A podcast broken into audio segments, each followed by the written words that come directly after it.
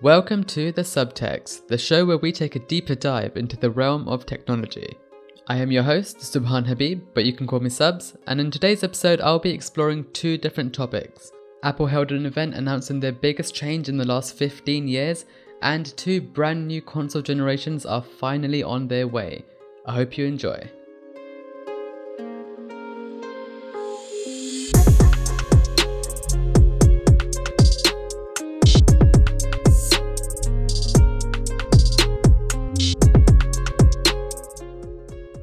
So, Apple held their event dubbed One More Thing. Now, if you know Apple's histories with keynotes and events, you know the One More Thing has quite some significance. So, let's just take a quick trip down memory lane to understand One More Thing just a little bit more. This dates back to when Steve Jobs was still announcing products on stage for Apple, and towards the end of the keynote, when everyone thought everything was finished, everything was announced, everything was on the table, a new slide would pop down and it would say one more thing and then he'd announce a brand new product or a brand new service that Apple were offering, and this was normally something huge, something unexpected, and that became a staple of Apple keynotes where everybody was looking forward to the one more thing more than the actual keynote itself. So, for the first time, Apple actually called their keynote the One More Thing event, which I think just shows how big this event, how big of a change for Apple this event is going to be or was to not just them but to their consumers and the developers on their platform. Just everything around the Apple ecosystem is going to change because of this event. Now, the event itself was pretty standard compared to the other Apple events that have happened this year. So, I think in the last two months, they've had three events now, which is amazing if you just think about that. So, the invitations were sent out as normal, and that was a bit of a disappointment for something so big. I mean, I think I'm going to quote um, the Waveform podcast it may be another podcast, but it was definitely a podcast I was listening to. And they basically said that instead of Apple sending out normal invitations as they did and as they have done previously, what if their YouTube channel just went live for 20 minutes and the hype just kept getting more and more? And then Tim Cook walks on stage just like Steve Jobs used to do, and then the slide pops down with one more thing, and then he announces the event then. Like that would have been so much more dramatic, and that would have been so much more into the you know atmosphere of one more thing. But that didn't happen and we had the event. Now most of us knew what to expect from this event or similar things to expect based on their WWDC event that happened earlier this year where they announced that by the end of the year they're going to release their firm ARM based um, MacBooks. I don't think they actually said MacBooks back then, but I think they just said like Mac devices. We all assumed it was going to be either the MacBook Air or the MacBook, the 12 inch MacBook, because that was always the thinnest. And again, that's where ARM architecture shines. But as we got closer and closer to the event, leaks started to happen and we started to expect both the MacBook Air and the MacBook Pro 13. And of course, we all assumed the Mac Mini was going to be one of them just because the dev kits originally were Mac Minis, so it just made logical sense for that to be in it as well. And just as expected, we had three devices announced the MacBook Air, the MacBook Pro 13, and the Mac Mini, all with Apple Silicon, which is basically an ARM CPU. But there's so much more to this than just the ARM CPU because Apple debuted their first ever Mac only chip and that's called the M1 chip. And you can tell from the entire keynote, the entire event, that the focus was for this chip and the performance per watt that this chip can achieve. So this is a single SoC for everything included. So an SoC is a system on chip. This is one system on chip for everything that it can house. So normally you have a CPU, a GPU separate, the RAM separate, this has the T2 chip integrated, the input controller integrated, the GPU, the RAM, everything inside one chip, similar to how it's done on the iPhone and iPads. And that just decreases the delay, the latency between interaction between those components. So everything is much faster because you have much less overhead. And Apple is touting how it has a unified memory architecture and they have eight cores in total, um, four large cores and four smaller cores. And again, that's similar to the big little architecture that's common in most phones, and it might even be the same architecture where you have four high power cores and four low power cores. And now the high power cores are going to be what's used when you're doing like high intensity stuff. So if you're doing photo editing or video editing or gaming or something like that, you're going to use the high power cores. Whereas if you're just, you know, using a notepad or using a calculator or using Chrome, you may just use the low power cores. So the benefit of that is not to slow you down, but the low power cores consume so much less energy than the high power cores, and that gives you like dramatic increases in battery life, which we'll get into in a second. Because again, the performance per watt was what Apple was so keen on emphasizing because that's the key benefit to the ARM architecture. And again, just like the A14 chip, this is built on a 5 nanometer process. So again, the smaller the nanometer, in, in theory, the more efficient it is. But again, that depends on how the architecture is actually implemented. But we've seen in the Apple A14 chip that again, we can expect nothing short of like pretty amazing performance per watt. So what does this chip actually mean? Like, What does it mean for not just for Apple, for the MacBooks, but what does it mean for you guys? So Apple Silicon is based on the ARM architecture. Now ARM is a company that licenses their architecture to other companies so they can build chips based on their architecture. So imagine Apple takes a blueprint from ARM. They basically do their magic, make it work for their systems and make it to their spec basically. Similar to how Apple gets Samsung displays, AMOLED displays, but makes it, you know, an Apple display because they do so much tuning to it that it's no longer like a standard Samsung display. Similar here, it's no longer a standard ARM Cortex anything. It's no longer a standard core. It's quite unique in what it is. But inherently, that's very different to what Macs have been up until now. For the last decade and a half or so, Apple has been using Intel chips, so that's an x86 platform, which is a CISC architecture. Now ARM is a RISC architecture, and what that basically means is when you write code, when you write an application to run on Mac OS, you write code in a language and you may think, okay, that same code is going to run on everything that runs that operating system. Sure, but when you distribute it, you create binaries. And now those binaries have instruction sets and you basically compile a set of instructions for an architecture. And up until now, all the Mac applications have been compiled for the CISC architecture, which is what x86 uses. Now, Apple changing to a RISC architecture means that those apps won't natively run on these systems. And that means that they have to be recompiled, again with the similar source code, if not the same source code, but still have to be recompiled for the RISC architecture. Now, this isn't an issue for any Apple app because naturally Apple have done this for their own stuff, so all of their stuff has been recompiled and is ready to ship as and when the MacBooks get released. So that's not an issue, but the issue comes with third party apps. So one of the key things that Apple said was a benefit of the M1 chip was not just because it was, you know, faster for the same amount of power or more power efficient in some scenarios, or the GPU was X amount more powerful. None of that was the key thing that Apple focused on. Apple made a point to point out that their optimizations between hardware and software is where they're going to really shine.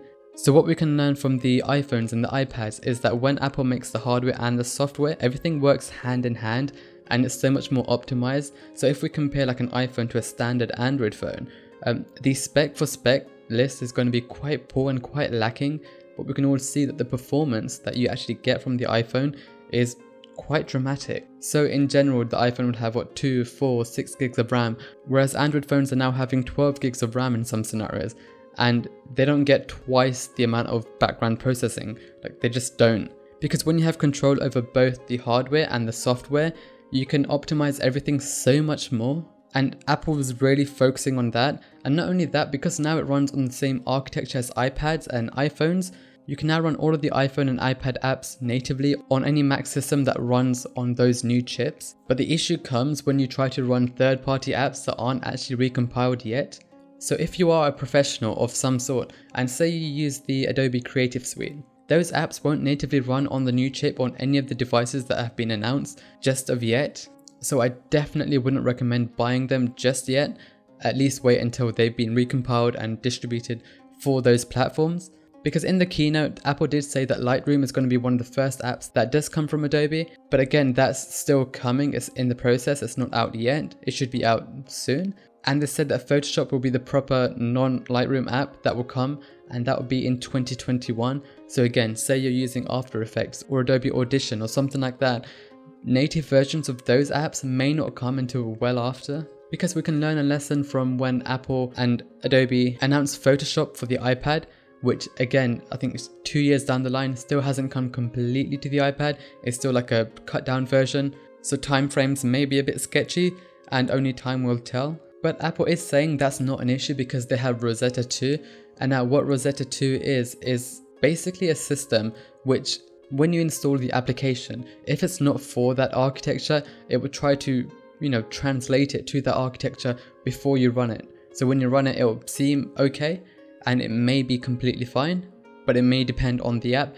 And if your app heavily utilizes GPU cores and it's expecting, say, CUDA cores or an AMD GPU, it won't be optimized for the GPUs in this just yet. So again, hold off until people have it in their hands, people can test it, and then see if the apps you want to use are working fine on it or not. You may need to hold back until the second generation of these devices or the M2 chip or something like that, just because by that time it'll be a lot more streamlined and there'll be a lot more devices out there and a lot more apps supporting it. So again, it's basically just a waiting game because it's gonna happen and we just don't know when it's gonna happen. Now I do want to quickly touch on the event itself. For months and months, maybe over a year, since the MacBook Pro 16 got announced, we've been expecting a 14 inch MacBook. Now you may say 13 inches big enough, but the actual chassis wouldn't get bigger. It's sort of what they did with the 15 to 16 inch, where the bezels got smaller but the screen got bigger and the actual footprint stayed pretty much the same, so you just get a smaller gap around the screen. That didn't happen, and not only didn't that happen, there were no changes to any of the hardware whatsoever. I mean, the MacBook Air screen got a bit better, but that's it. And the reason so many people wanted this redesign and were expecting it is we thought the first devices that Apple releases with their own chips would be like a staple in Apple history because it is a staple, and we thought that would be a massive redesign for their systems as well. Because just naturally, it makes sense if you announce your own chip and your brand new device at the same time. It just sort of goes hand in hand. But that didn't happen, and that was a bit of a disappointment. But again, it's not the end of the world because, again, the designs are still fantastic. Now, one other thing I want to point out about this event, it seems like the more Apple do their events online virtually, the more they just don't care about actual information like when I say information, I don't mean that it has a T2 chip or it's built on a 5 nanometer process. Of course they gave us that information, but when it comes to like detailed information like comparisons, they are extremely vague now. So in the past, Apple was not shy about talking about their performance compared to a specific other laptop or a specific other chip or their own device from the previous year or something like that. They weren't shy about saying, oh, we've got 30% more performance in this or that compared to this exact spec. But now, it's completely vague.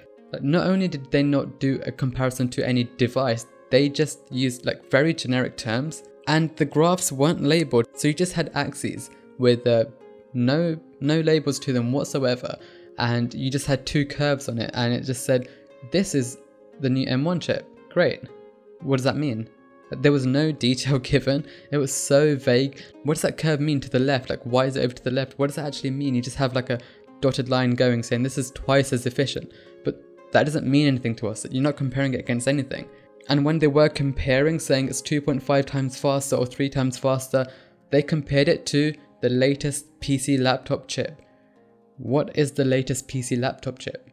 That again doesn't mean anything. That could be the latest one in their devices, which isn't the latest one that's out because the 11th gen have just come out, which Apple most likely haven't tested against. That could be an Intel chip, an AMD chip, it could be an i3, M3, i5, i7, i9, that could be anything.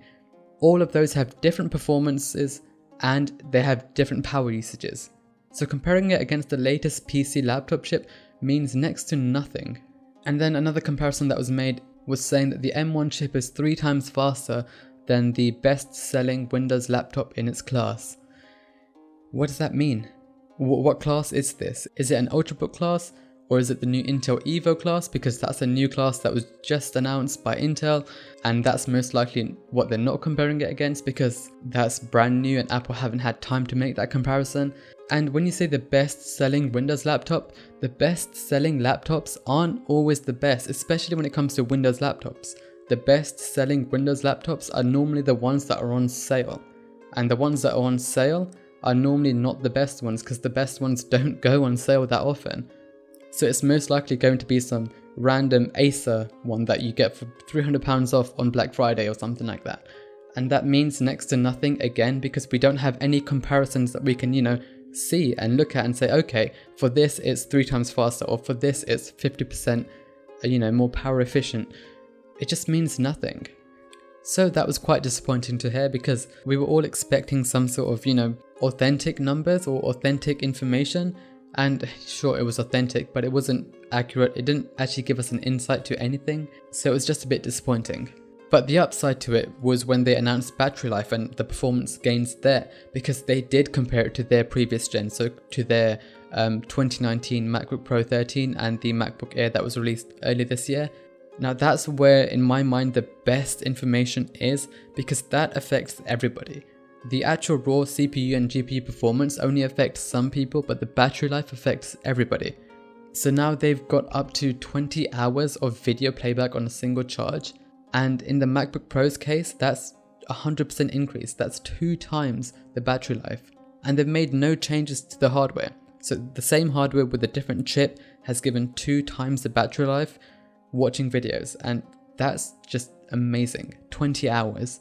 So this M1 chip, because of its efficiency, it's the same chip in the MacBook Air, the MacBook Pro, and the Mac Mini. But they have different designs, different thermal designs to them. So the MacBook Air doesn't have a fan, so again, it's going to be thermally constrained compared to the MacBook Pro and the Mac Mini, which both have a fan, an active cooling fan. So the MacBook Air, sure, it has the same chip, but it's going to perform a tiny bit less than the MacBook Pro and the Mac Mini. And the MacBook Pro and Mac Mini can sustain their performance for a longer period of time because when the CPU heats up, they can turn the fan on, ramp it up, cool it down, which can't happen on the MacBook Air. So even though the MacBook Air can edit 4K ProRes footage, it might not be able to do that for long. Like it might just be short bursts or if it's really optimized, but again, we can't know for sure until we actually test them out.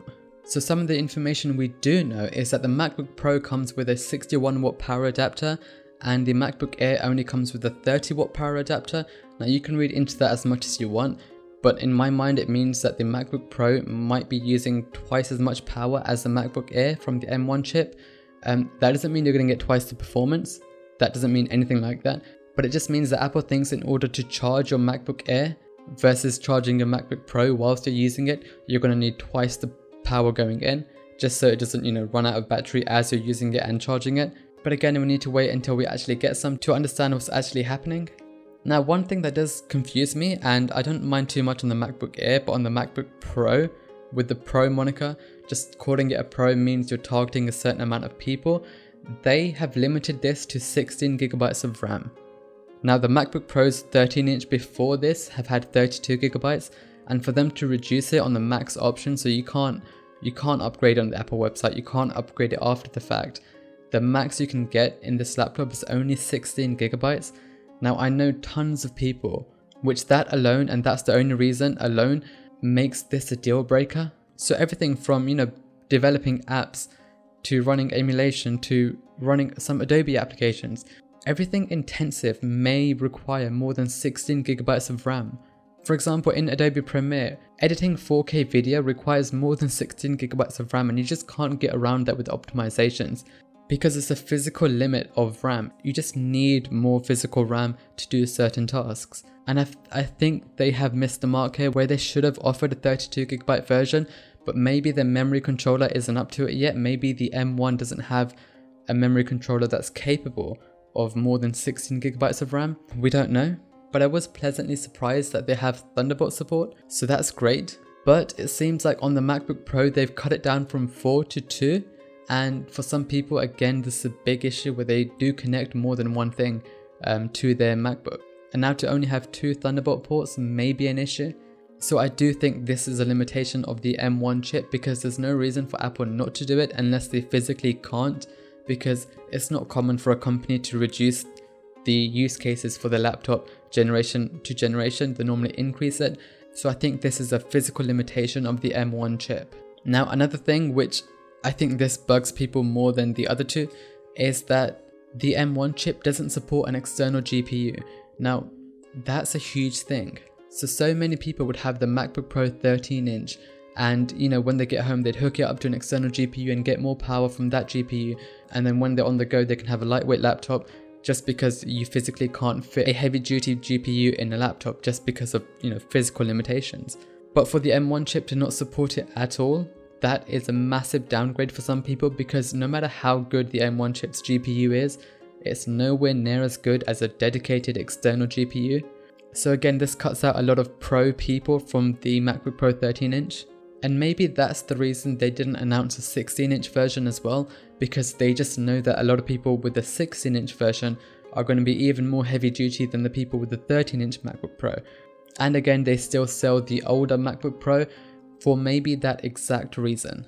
But overall, I do think this was a fantastic event and a great set of product announcements, which I believe are all already up for pre order, so you can order them now on the Apple website and expect them to come in the next couple of weeks, I think.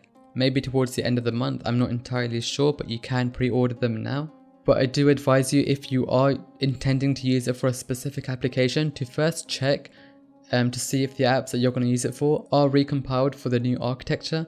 And if they're not, just wait, hold on for a tiny bit to see how they run on reviewers' laptops, just in case the one that you want or the software you need doesn't run as well on this as your old or existing laptop.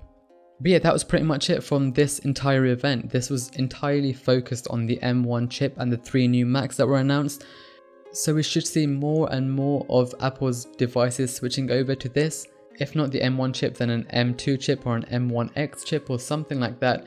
But again, everything is going to eventually switch over to this. And for most people, that can only mean good things. So now let's move on to the consoles. Now, as most people who follow any sort of news know, there are brand new Xbox and PS5 consoles. So the Xbox Series X, the Xbox Series S, the PS5 normal version, and the PS5 digital only discless version. I'm not entirely sure what the name is for that. So let's just quickly go over what they actually are. So let's start with the Xbox. So the Xbox Series X and Series S. Now they follow on their natural successors to the Xbox One X and the Xbox One S. So the Xbox One S was a lower power version of the Xbox One X.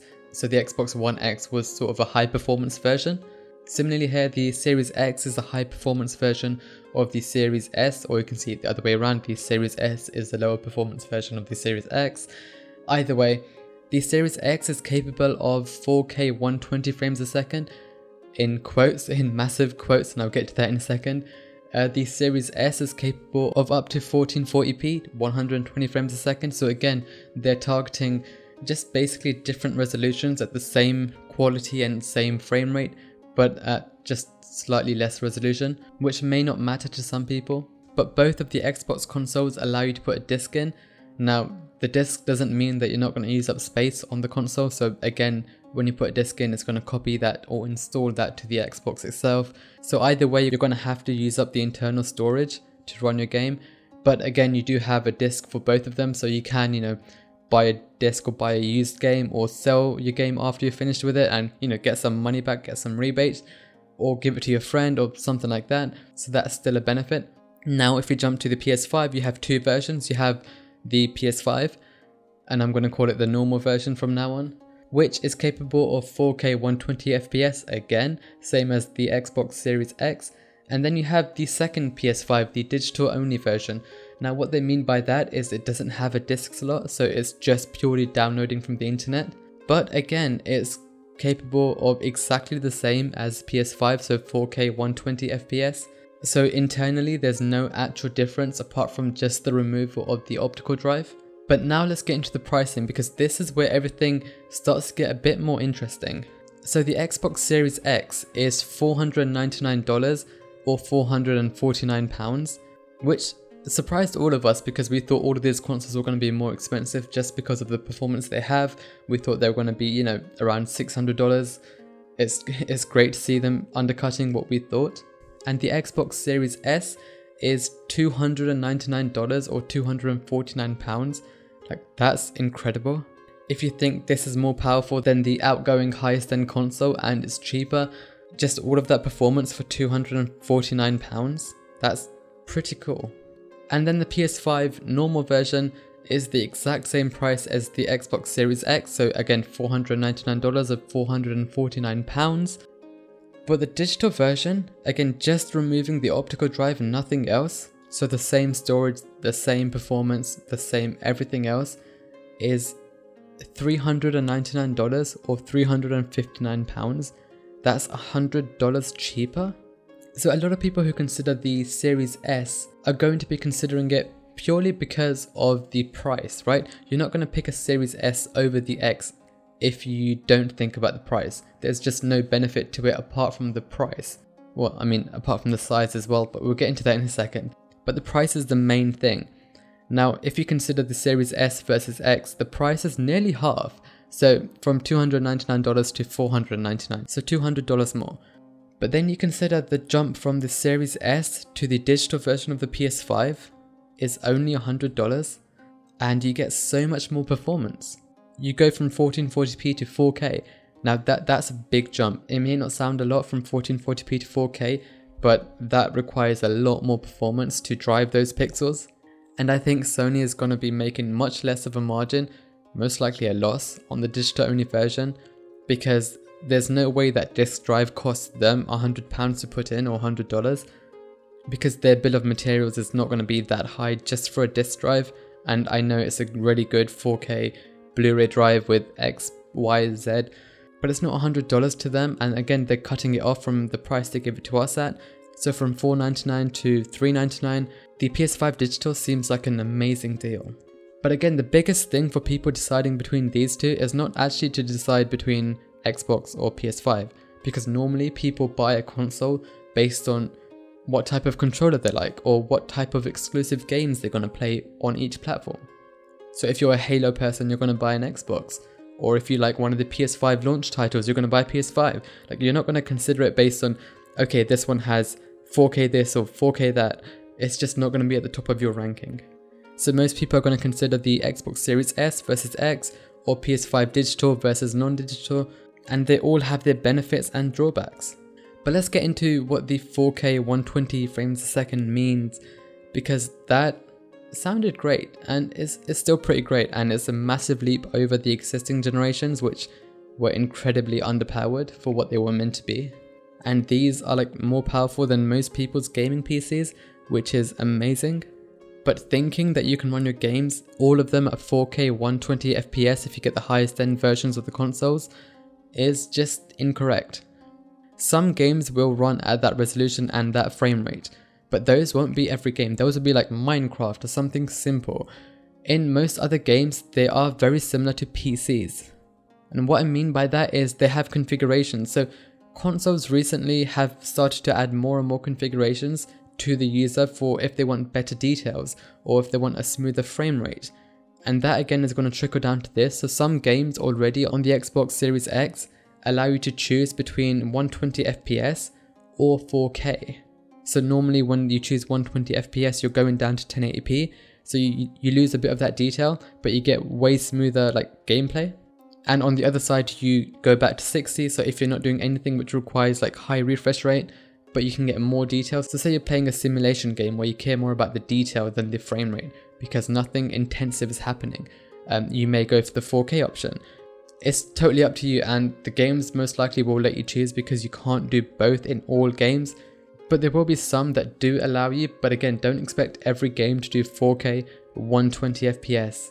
And even if the games do allow you to do that, there's a high chance that most people won't be able to do that because your TV also has to support it.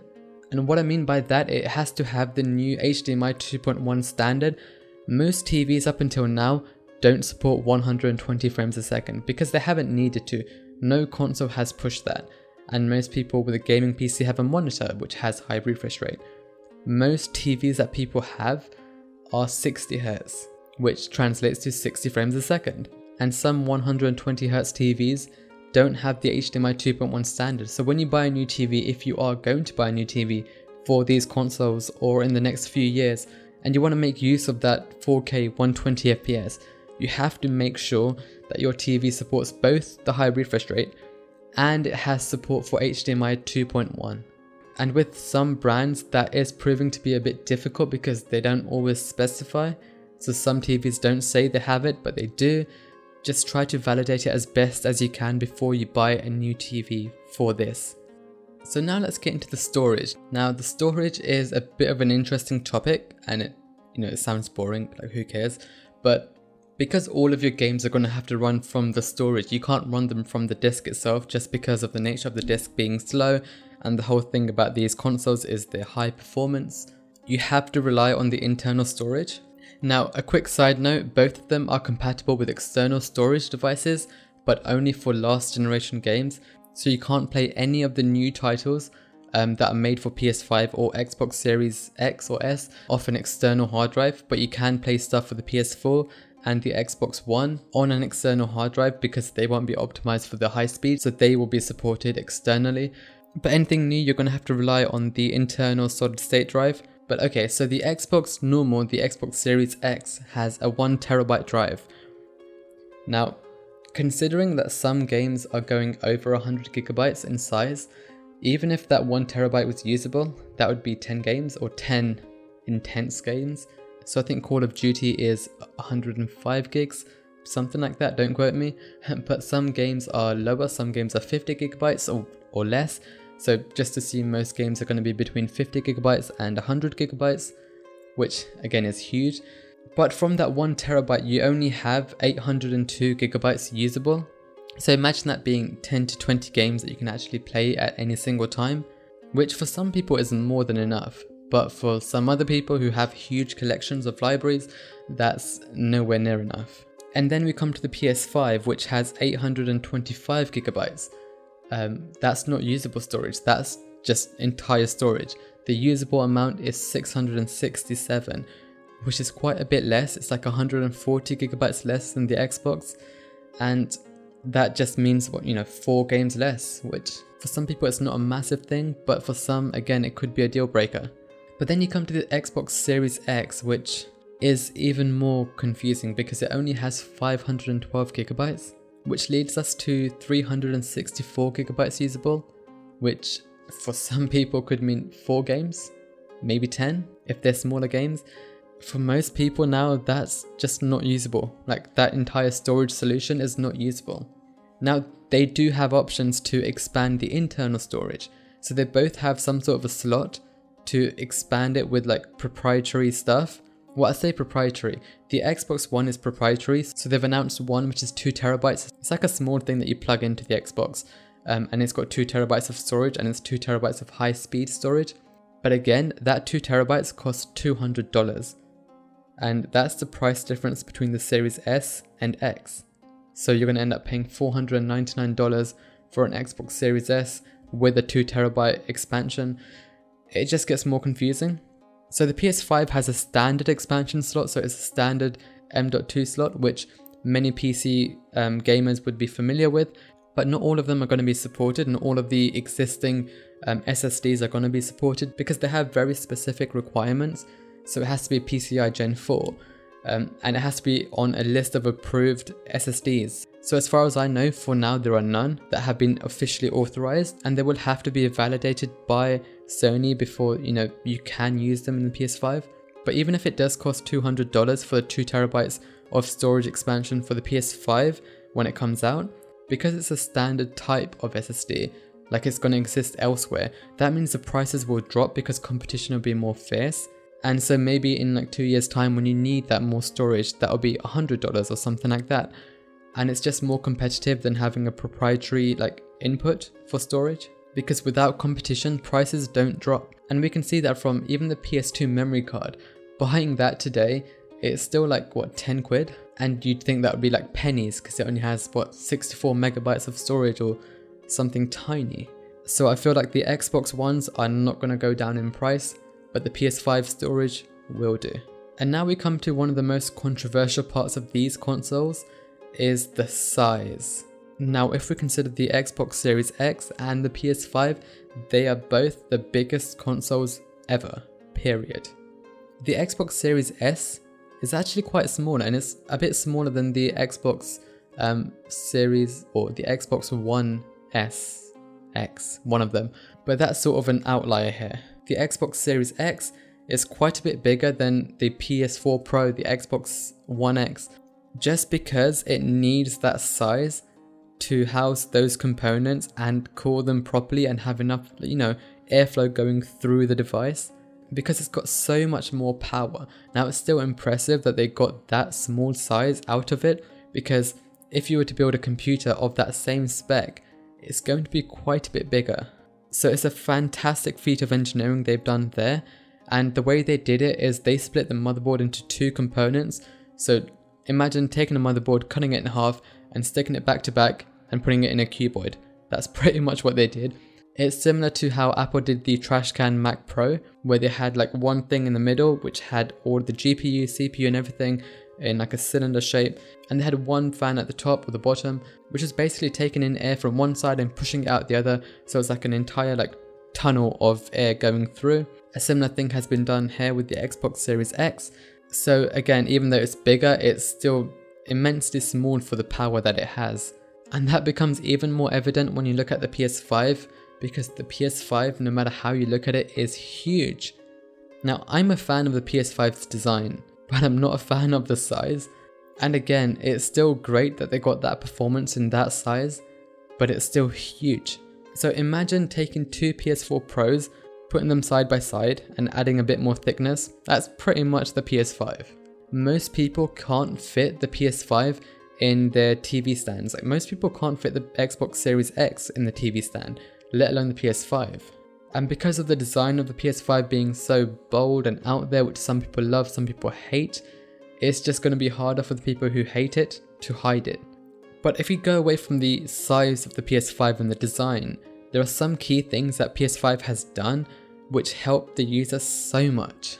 So firstly, you can remove both side panels, and that may not sound like great because who's going to do that? Why would you do that? But it means that you can literally take those off and paint it. You can spray paint it whatever color you want. So if you want it to be black so it hides away, just take the white bits off, um, spray paint them black, put it back on, and it just clips in and clips out. I mean, that's not why they did it, but that's just something you can do. So just bear that in mind if you don't like the white color. But PS5 has a standard design, so it has one single motherboard, so it's not split into two. But what they've done in this to make it, you know, unique and have better performance is they've introduced liquid metal. Now, what does that mean? So the CPU is normally linked to a heatsink, and the CPU and the GPU they heat up, um, but they're normally linked to a heatsink via some sort of thermal paste, some sort of thermal compound, and that's normally highly conductive, so you can dissipate as much heat as you can uh, from the CPU and GPU to the fans to the heatsink, and just get more performance out of your device. Liquid metal is highly conductive, like even more so than any thermal compound. It just allows for way better heat dissipation and that has been used in the PS5. Now, that hasn't actually been used in any consumer product before. And you may think, well, if it's so great, why hasn't it been used before? That's because it's extremely dangerous. Now, not dangerous to you or I, but dangerous to the actual PS5. So, if even a drop of that PS5 liquid metal leaks or if it touches any part of the motherboard, it could short out the entire motherboard because again, it's going to be metal. And when metal touches metal and in a liquid form, it could short out any circuit. So people have done this, you know, adding liquid metal to their own computers, like some hardcore modders, but most people don't do this, and companies haven't done this for consumers. Now, the way that PS5 has got around the issue or the concern about it leaking is around the CPU, they've got some sort of a foam thing surrounding it so it can't leak out, so it sort of encapsulates it and pats it down from both sides just so it doesn't, you know, leak out when you tilt it or when it moves or anything. Now, when you imagine this liquid, don't imagine it like water. It's not as runny, but it's like a thick liquid, like a really thick liquid, but it's still liquid. So it's surrounded by some sort of a foam. Now, that's great, but there is a potential that in a few years' time, a few years down the line, that foam won't be as, you know, solid or as absorbent or anything as it is now, and there is a possibility that it could leak. Now, I have no doubt that Sony has done extensive testing on just this. Like, I have no doubt that they're extremely confident that this would never happen unless you actually open it up and mess with it yourself. I have no doubt that this is completely fine and completely safe, and it's the first of its kind. And I think this is exactly how Sony is getting their performance out of their chips. Because if you look at it spec for spec, the PS5 seems a bit less powerful than the Xbox, but again, because it has that thermal solution, because it has liquid metal, and in theory it has less thermal constraints, it may be able to run for a higher speed for a higher period of time without heating up. And now for something a bit more interesting, the controllers. Now, this is something that is heavily biased for people.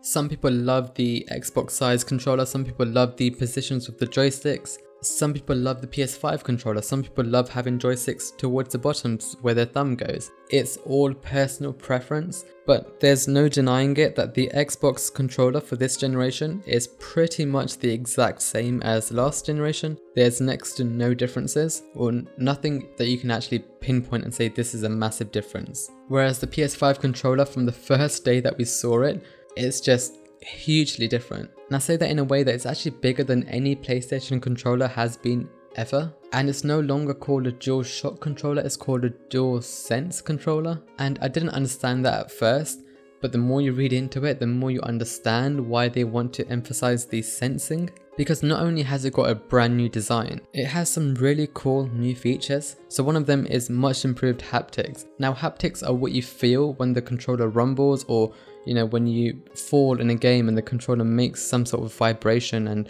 gives you some sort of feedback to being in the game. This is something that's never done before to this scale. So you normally have basic vibrations that, you know, you can change the intensity and the frequency of the vibration and it feels a tiny bit different here and there, but it's changed everything. So the PS5 ships with a demo game to demonstrate this exact feature, where if you're walking on water, walking on grass, walking on metal, sliding down something, everything feels different. Like the actual controller feels different on every surface. And it's, it's really hard for me to portray this, you know, via voice or even via video. There's just no way to actually demonstrate what it's like without actually using it, but it feels like nothing before. Like you can walk over something that's blowing wind and feel it as it's happening, and it's just so different to what's been done before. This could be something that pushes someone over from Xbox to PS5 just because of something like this. But that's not the only thing, because they also have adaptive triggers. Now you might say, what's adaptive triggers? Is that just a buzzword? No. These triggers can change the tension within and the force needed to actually, you know, push them in. So what I mean by that, let me give you some examples. Imagine you're playing a racing game or something where you have pedals each car could have a different feel to the triggers because of the pedal of the car. The brake pedal or the brake trigger could have more tension than the acceleration just because that's how it works in a car. There's even one game that has utilized this already. I'm not entirely sure what game it is, but it's a shooting game. And basically when your gun locks up, the actual trigger locks up. So you can't push the trigger in because your gun's locked up. And when your gun's fine again, you can, you know, pull the trigger. But when it locks up, the trigger's locked. There's just an infinite amount of possibilities with this new controller that can put you in a more immersive mode than any console or PC has done in the past. But it does rely on developers implementing this, and I'm pretty sure they will because this console is going to be around for another 5, 6, 7, 8, 9, 10 years or so. And so this technology is only going to mature as it goes on, and more and more games are going to implement this. At least I hope. I really do hope. Because it's been some time since we've seen actual changes to controllers like we've seen generational increases and Xbox has pretty much proven this, where the new controller is pretty much exactly the same as the one that launched with the Xbox, as the one that launched with the Xbox One. Now before I close off here, I just want to talk about a couple more things. As much as we know about the consoles, we won't know everything about them until they're actually out there and have been for a few months because with anything, they could have issues. So we had some issues with PlayStation consoles in the past where, you know, they would fail to boot or they would have a boot loop or the red light of death on, I think it was, I forgot what PlayStation it was, um, PS3 I think. But there could be any number of issues. And of course, with everyone being at home for so long these days, there is no doubt in my mind that most of these are going to sell out as quickly as they can. But if you can hold out, I'd say hold out because you could probably catch a deal where you get one with a game or you can get it for Christmas, or you can get it on the sales. Um, and consoles always have bundles. And going forward, the consoles right now they're quite silent. So all of the reviewers have, you know, talked about how silent they are or how quiet they are. But we say that about every generation because at the start with any device it's always at its best. But again, over time, over the years, over the months, dust is going to build up within. And when dust gets within everything has to work a lot harder. So the fans have to work a lot harder to get more cool air in. And the CPU gets hotter, the GPU gets hotter. And so two, three years, four years down the line these could become really loud consoles. But again we won't know that until it happens or if it does or doesn't happen but one thing that I do like about the PS5's design compared to the Xbox in this scenario is, um, and many PC gamers will be familiar with this, where the biggest issue facing your computer is dust buildup. So most PC cases have some sort of a mesh material between the fans and the external chassis where you can remove that material and that catches all of the dust. So you just clean that dust off periodically, say every month or two, and it just prevents dust buildup within your computer. Similarly here, because they both have fans and just naturally it's going to pour dust in, the Xbox hasn't really done anything to help you remove it. Now PS5 hasn't got a mesh filter or anything like that, but when you take off the side panels you do get like small grommets or small holes that you can vacuum out the dust from and I think that's pretty cool. Now we don't know how well that's going to work, but just the fact that they thought of that and they thought of like longevity with this console is for me a big thumbs up because there's no doubt in my mind that both of these are going to become louder as the years go on and both of these are going to have heating issues maybe like 5 years down the line but it's going to happen at some point and I think if the PS5's dust mechanism is actually as good as they say it is, it could help delay that inevitable future for maybe a year or two more than the Xbox. But again, this is all speculation based on my part.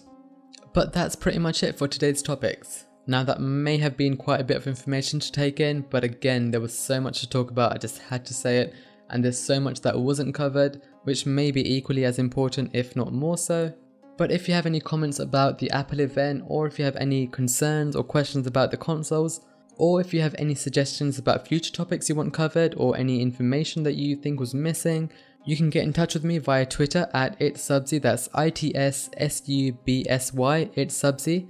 But thank you so much for listening to this podcast.